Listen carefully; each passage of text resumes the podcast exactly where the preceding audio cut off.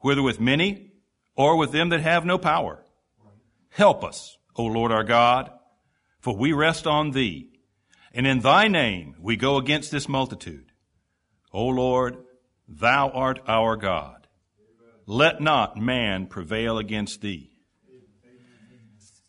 This is the prayer that Asa made. If you were able to do the reading last night in 2 Chronicles 14, very short, simple prayer that he gave before a huge multitude, the largest multitude we have recorded in scripture of, uh, of any enemy that Israel or Judah ever faced.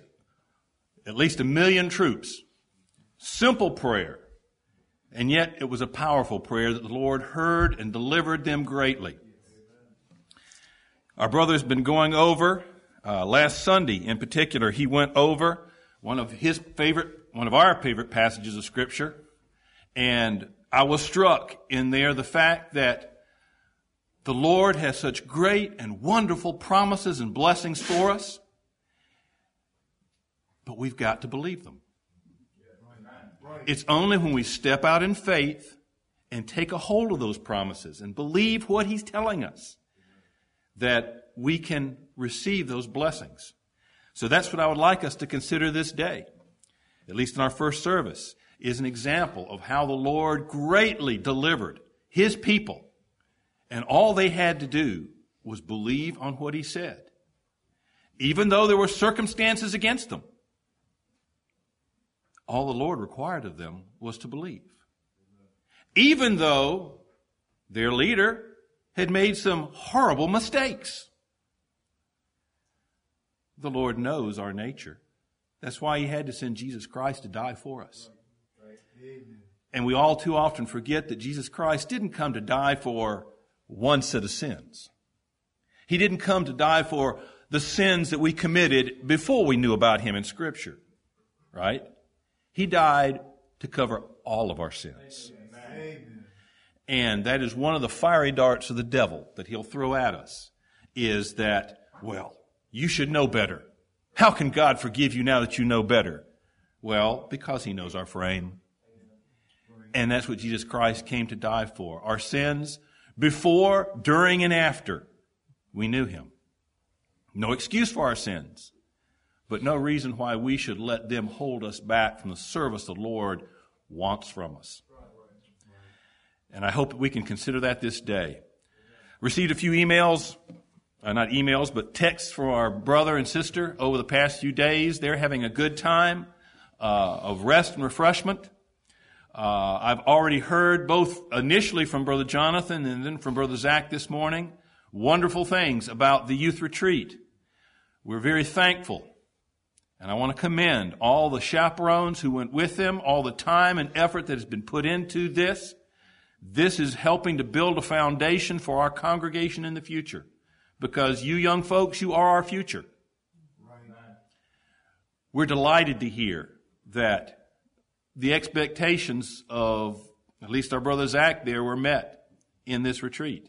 And we pray that what time that you had of bonding together with one another, of hopefully friendships that were either established or strengthened during this time will be ones that will you'll be able to retain throughout life and that they will help you in your walk of godliness in this world.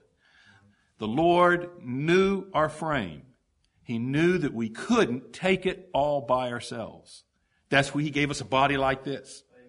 That's why He gave you your friends and those that are your age to be able to bond with, to be able to share your experiences in this world with, to be able to stand together in difficult times.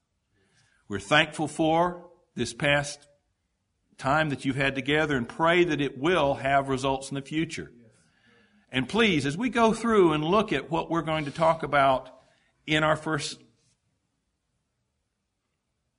time this morning, think about that. Think about how you can have a good beginning and you can have a bad ending. You can have a good beginning, you can make mistakes, and still have a good ending. And that's what we want in our lives. And we pray it for your lives as well. Let's go to the Lord in prayer now as we open up our service.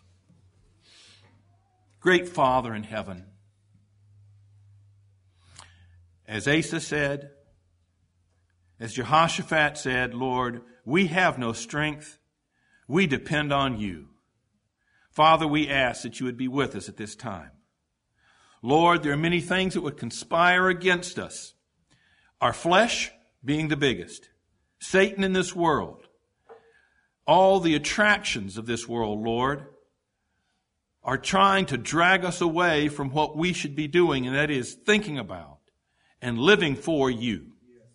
Father, help us at this time that those distractions, Lord, might be put aside and that we might be able to look into your word, Lord.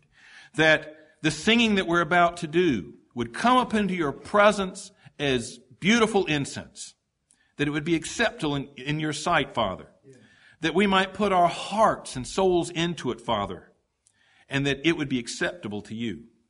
Lord, we thank you for the opportunity we have to gather together this day, to encourage one another, and to meet with you, Father to hear from your word so that we can be better fit servants for thine. Lord, bless our assembly to that purpose, Father. Be with all others that are meeting at this time, Lord, or who have already met or have yet to meet, who will worship Thee in spirit and in truth, Lord. Bless their services, that your Holy Spirit might be upon them as well. Lord, bless all the men that will speak your word this day before your people. Grant that it might be, Father, in the power of the Holy Spirit, and that it might be for the benefit and the edification of thy people. For our goal is that Jesus Christ would be lifted up and magnified in our services, but more importantly, in our lives. And Lord, it is to that end that we offer up this prayer. In His beautiful, glorious name, we ask these things. Amen.